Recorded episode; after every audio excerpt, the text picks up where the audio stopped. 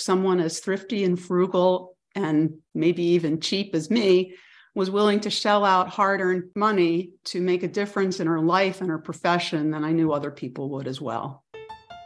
You are listening to You Are a Lawyer. I'm Kyla Denanyoh, a 2015 law school graduate. This podcast was created to share the successes of law school graduates in non traditional careers or with exciting hobbies. In episode 73, I am speaking with a career coach and lawyer. This guest found success when they hired a career counselor, and now they coach others and remind them that it's never too late to change your career. Based in Media, Pennsylvania, today's guest is Dina Lefkowitz. So, hi, Miss Dina. Welcome to the You Are a Lawyer podcast. Thank you so much, Kyla. I love the podcast. I love what you're doing with it. And I'm a listener too, in addition to being a guest. Great. Thank you so much. I appreciate that. So I was really excited to speak to you because you and I interact a lot on LinkedIn. And I was like, well, let's talk about what's going on with you. you have a really fascinating story. And would you share some of the details of your experiences with career and law school with the audience? Sure. I actually think I not to brag, I think I'm the perfect guest for this show because my career is a demonstration of what you can do with a law degree. Okay. In many instances. Yeah. So I started out like many lawyers do, going to law school by default, right? I didn't know why I was there. I just knew that I wanted to be in a profession. I wanted to make a good living. And after putting myself through college, I found that I couldn't even get a job that would pay enough where I could move out of my college apartment and get a car. Wow. So I had watched my father struggle raising five kids to make a living, moonlighting, and all of that. And I really wanted to be in a solid profession that paid really well, or so I thought. So I went to law school and I didn't know anything about what would be involved in actually practicing law. Yeah. I hadn't even been a Perry Mason or a, a, watcher of, of TV shows about lawyers. I never thought about being a lawyer until I graduated from college and really couldn't find anything that would pay a decent living to a person with a liberal arts degree. So there I am, like many people starting law school without a clue as to where it's all going to end up or what I'm going to do with that law degree. So I just kind of followed along, Kyla, like a little salmon in the stream, doing all the things the professor said to do, doing all the things my fellow students were doing, and following the conventional wisdom. I clerked for a litigation firm and I took a job there.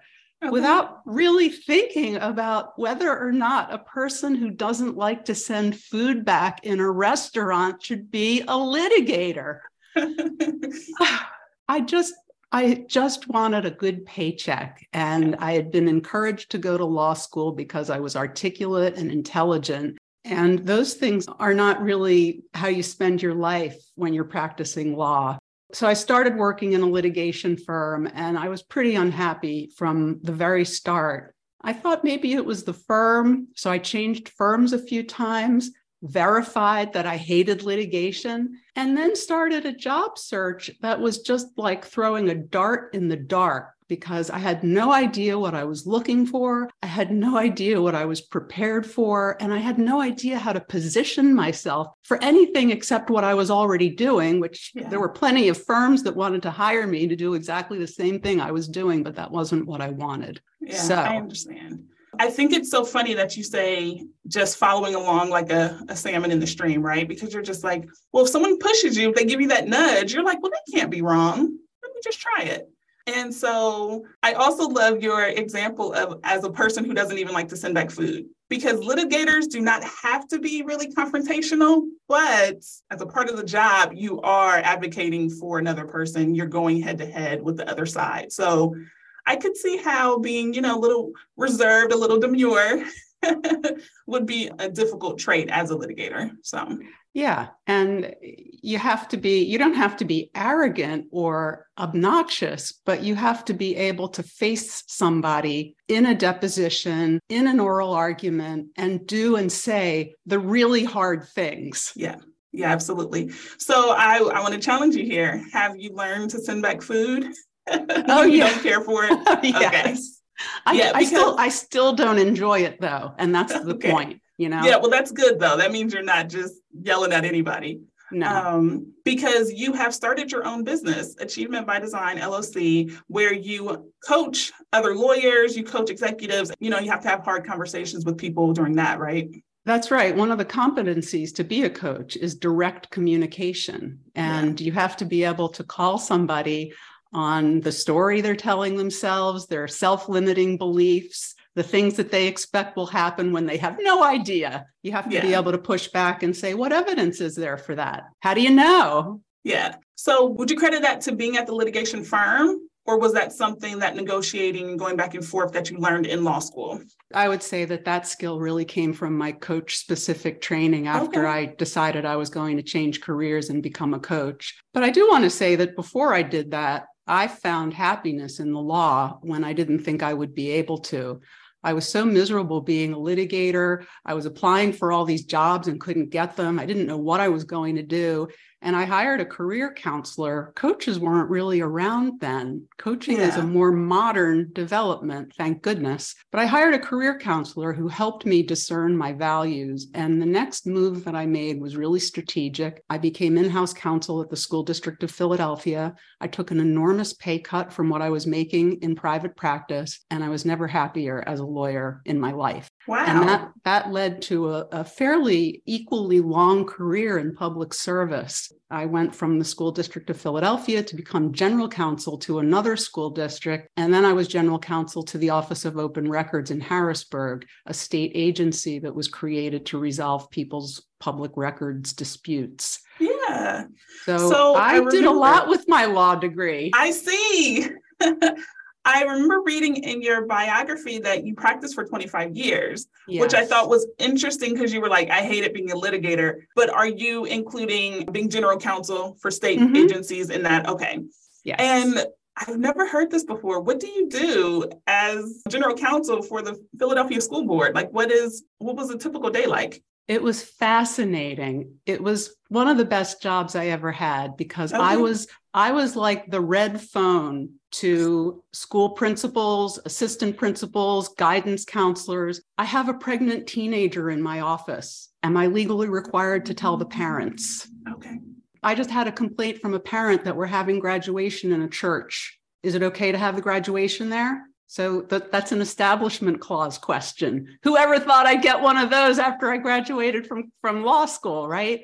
So I loved being in house counsel at the School District of Philadelphia. And it was really like being in a law firm. It was a legal department, and we had we had contract lawyers, we had labor and employment lawyers, we had special education lawyers. We represented the school district when it purchased buildings, when it entered into vendor agreements, food service contracts, transportation. So the school district had a very robust in house counsel, and I loved being part of it. Yeah, and I never would have imagined that. But just hearing you say it, I'm listening. I'm like, yeah, that's a contract. That's a contract. That makes sense. That makes sense. So, do you think there was any relation between being underpaid and having the most fun ever while practicing law? Do you think there's any kind of link there? Well, I sure wished it paid more money. that would have been nice. And the thing that really made the difference for me was having a more reasonable work life and not having demands on my time that were 24 7. I actually had a partner say to me, I was talking about something I was doing in my free time. And he looked at me and he said, Free time? You don't have free time. Your time is mine. And I thought, mm no, no, that does not work for me. And that was my first start to thinking private practice is not going to be for me if that's the attitude. If they think I'm going to work all day and then be out all night trying to get business, no, Mm-mm. I have to have free time.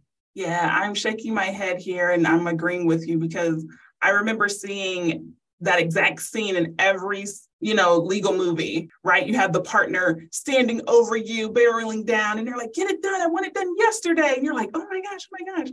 And i remember seeing that and i was like oh i could do that. I'm i'm really organized. I'm on top of it. I would love that. But to your point you had no free time. And then when you had a smidgen they thought it was there so when you're in house it's a completely different demand than when you're working that's right There are aspects of living with your client that can be challenging, but the best part about it is that you really all are on the same side. When I was at the school district, we were all on the side of kids. So being on the same side makes a huge difference. Years ago, I, in- I interviewed uh, Uh, Michael Baime, who created the Penn program for mindfulness. And I was interviewing him about practicing mindfulness and how it could help in a stressful occupation like the law. And he said, I can't think of a more stressful environment than a courtroom. And I said, Really? What about an operating room? And he said, Well, in an operating room, you don't have somebody going around and taking out the stitches that you just put in. You're all on the same side.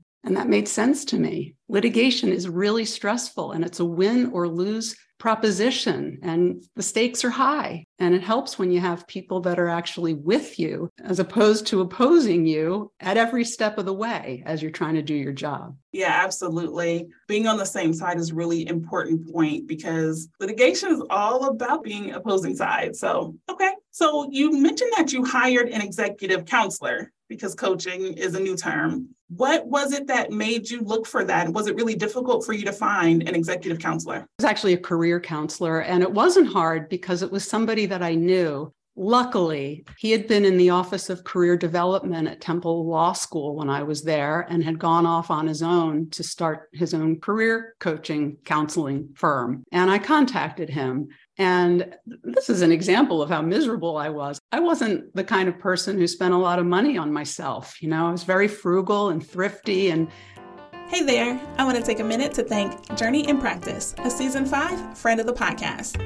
Journey in Practice offers the Heart Centered Lawyers Membership, a community of law students, grads, and lawyers who participate in self care activities to improve their legal journey in practice. Use code PODCAST for a special rate when enrolling in the Heart Centered Lawyers membership. Use the link in the show notes. When you get to the point where you're desperate, that's when you really figure out what your values were. And I thought, I'm going to spend money right now on figuring out what I'm doing with my career because I've been spinning my wheels for years. I've been sending out applications for years and I'm not getting anywhere. I'm still in a litigation job and I hate it. So I hired him. His name was Murray Elwood. He has since passed away. But what he did was he put me through a values assessment and he had me identify what my top values were, because that's why we do everything in life, Kyla, our motives, values, and preferences. And when we're acting out of accordance or alignment with those values, that's what makes us miserable. So he helped me see what I what was important and he helped me make that decision to move to the school district of Philadelphia because taking a pay cut wasn't exactly something that you expect to do when you're on the career ladder, right? You know, you think you're going to be going this way all the time. And one of the things that I learned then and that I help my coaching clients with now is sometimes you need to take a lateral step, an interim step, maybe even a step backwards, because now you've figured out what you want to do and you're going to have to take a little bit of a reprieve from charging forward. And sometimes people really need permission for that to leave the law, to take a pay cut, to do something that they love. They just feel so unsupported in that endeavor, so misunderstood. And I understand because I had plenty of naysayers when people heard that I was going to leave the field of law to be a coach. Well, first of all, what is that? Soccer? Rowing? Right. I'm short, so they never guessed basketball. no one knew what I was doing. And so the idea that I was going to leave such a well established profession for something nobody had ever even heard of seemed pretty crazy. Yeah. But I knew well, how much it had helped me. I'm the walking advertisement for what I do. So mm-hmm. I knew if someone as thrifty and frugal and maybe even cheap as me was willing to shell out hard earned money to make a difference in her life and her profession, then I knew other people would as well. Yeah, absolutely. And I think that's a really good point because I'm very frugal. I'm I'm extremely frugal. I only started podcasting and doing a little bit of YouTube because my husband brought all this equipment and he was going to do it and it sat there for like 3 months and I was like, if you don't touch it, I'm going to do it and I picked it up and I was like, well, at least we're using it now. So I'm so glad to hear that origin story. I was kind yeah. of wondering how you got started podcasting. And do you mind telling me why you went to law school? I don't mind, not at all. So I went to law school because I always loved to advocate, but I didn't know was advocating. I just was cheering for the underdog. You know, I always was like, if you're being picked on, I'm coming out of the side I'm like, leave them alone, or hey, what's your problem? I just love to do that. And I am a middle child between two brothers. So I was always the bossy one. And that was really my training grounds for being the advocate, right? Like you're picking on the little brother, I'm telling you to stop. You're picking on the big one. I never had middle child syndrome because I was the girl, right? And so I was just like, well, I'm a special butterfly because I'm the only girl. So I never had a problem with speaking out. And mm. I always was, you know, supporting whoever was in trouble. I was right there, like, let me take care of it. So I was curious because so many people who describe going to law school use phrases like, I ended up yeah. in law school. You know, I wound up there like, whoops.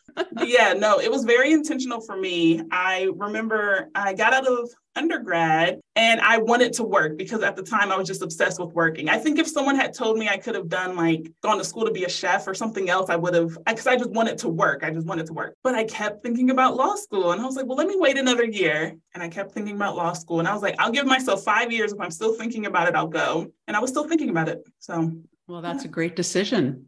Yeah, you, you had a lot more data than I did. yeah, it was a very intentional decision, but that doesn't mean I didn't stumble a lot after school. And so let me take a quick break here to mention if this is Kyla Denanyoh, I'm speaking with Dina Lefkowitz. This is the You Are Lawyer podcast, and thank you for watching. And if you're listening, we'll keep rolling with the episode. So, Dina, I mentioned your comment about being frugal or maybe even cheap because I think self care is a luxury. And I know it shouldn't be, and I'm working really hard to have it not be. But I, similar to you, would be like, what? I don't need to spend time on myself. I don't need to spend money on myself for what? If I have food, if my family's around, I'm fine. And so, how did you finally, I don't know, reconcile or get over the fact that, you know, I got to get help. I don't care if I have to pay for it. What was that final breaking point? Desperation. okay. Really, at that time, Kyla, it was desperation. That's what it took for me to take care of myself at the time. My body was falling apart from the stress that I was under. Wow. I had pain in every area from my feet to my to psoriasis in my scalp. I was having one stress related illness after another. So for me, it was a necessity to get out of the stressful occupation of civil litigation. Yeah. So so spending the money on the coach was was almost like going to the doctor at that point yeah. in my life. It was so necessary. But that did loosen up the purse strings for me once I started to see the difference that could be made in my life from spending some time and money on cultivating myself. I stopped thinking of, of it as self care and started thinking of it more as self improvement. Like I took Michael Baime's eight week mindfulness based stress reduction program at the University of Pennsylvania I spent that time and money on myself because I wanted to learn how to control my emotions a little bit more. I was still practicing law, by the way, when I became a coach. So I did okay. both for six years. So wow. I was a coach, I was a lawyer by day and a coach by night as I built my practice, as I built my expertise, as I built my offerings, as I wrote and became a thought expert. I was trying to uh, to straddle both worlds for quite a while. Yeah. And did you stop straddling both worlds once you were sustaining yourself with your coaching business and well, not really. I, I, got to a tipping point, is how okay. I saw it, where I was going to have to start turning away work if I kept my full time job. So even though I didn't have a full roster of coaching clients when I quit my day job and hung out my shingle, yeah, I was on a good trajectory. And I thought the only way I could really fill the practice was to quit my job and create that open space. So that's what I did. But the first year, I didn't make what I was making as a lawyer by yeah. a long shot, by a long shot. So let me just track here. Your litigation salary was different from your salary as general counsel. And then even the salary as a coach was different from that. So yeah, I, I, have to say, you're making it sound like I was on a downhill trajectory. I know, and I'm sorry. you kept and, saying you know, lateral as, moves. Yeah. As a as a business owner, it's not a salary; it's your income. So, yeah, my income took a dip when I became self-employed for a brief period of time, but now okay. it's back up to where it was when I was practicing law. Excellent. Excellent. I'm happy Excellent. to say. well, great. Very, very great. And so that's an important thing for your listeners and viewers to know that there might be a lean period as you're making a career trans- transition or transformation. I'm in the transformation business and I see this every day yeah. that a fruitful period often follows a fallow period. And that's the way growth happens in nature yeah. and in, in careers too. Yeah, and that's a really good point. And I will remember that for myself because I'm in my lean period right now, but that's okay. um, well, so, I'm here for you. Yes, thank you. Thank you. So you mentioned that you were working with your career coach. He asked you to identify your motives, values, and preferences. I have to ask Had you ever considered your motives, values, or preferences when you were in law school or looking for a legal job? I'm sorry to say, no, I had not. Okay. I hadn't given it even a moment's consideration. Yeah. What's important to me? What do I like doing? How do I enjoy spending time? Kyla, I really didn't know my values until I was in my 30s and I was already a lawyer by then. Now, if you had asked me what's important to me in life, I would have said the same thing most everybody says family, health, money, yeah. You know. But when you really assess your values, you assess the order in which they're important because we can't have everything in life, but we can have everything that's important to us. So narrowing narrowing it down to what really matters is key. And I went into the law thinking money was the most important thing because I grew up with a lack of it and I experienced a lack of it. But once I started making a decent living, I realized I didn't need to be rich, mm-hmm. wealthy. I just wanted a, to make a living that would support what I wanted to do in my life and the things that I wanted to have. Didn't have to be a lot. I didn't need fancy cars or, you know, a million dollar house or any any of that. And then also what would allow you to have free time that nobody exactly. else can control. Yeah. That's right. Okay. So, Dina, let's discuss your book, Winning right. in Your Own Court. Great title. Thank you. really great title. And there are a number of different chapters in the book, which are really great. One that really jumped out at me was Curate Your Career, and the other one, Hone Your Soft Skills. Mm. So, would you share a little bit about why you wrote the book and something about those chapters? Sure. Well, I wrote the book to help people that can't necessarily go to a career coach. This book is not just written for lawyers, it's written for anybody who wants okay. to have a career do over. Of course, it was published by the American Bar Association and it is targeted to lawyers, but I've had people read it who aren't lawyers and said they got a lot out of it. So I wrote the book partly as a reaction to the pandemic I do a lot of speaking and presenting and networking to support my coaching business. And things kind of dried up when yeah. shutdown happened and all my speeches got canceled. And I still had things to say. so I decided to write a book. Okay. And I wanted to take a person, uh, the reader, through pretty much what would happen if they decided to invest in coaching, assessing the situation, you know, figuring out who you are, what you want, what matters to you, what occupational preferences you have, and those sorts of things. The soft skills part came up based on my experience and the experience of my clients. A lot of us graduate from law school really not prepared to do client development or client management. And that point was making quite made quite strongly to me when I made a client cry once. Oh, now you've met me, we've been talking for a little while. You can probably tell I'm a pretty nice person, I hope. Uh, very sweet. But this defensiveness came up in me when I was a young lawyer because I didn't really know how to handle myself when somebody pushed back. So we had just been assigned a judge on a case, and the client called, and she was also a lawyer and she had some opinions about the judge. And I was like, nope, this is what we're doing.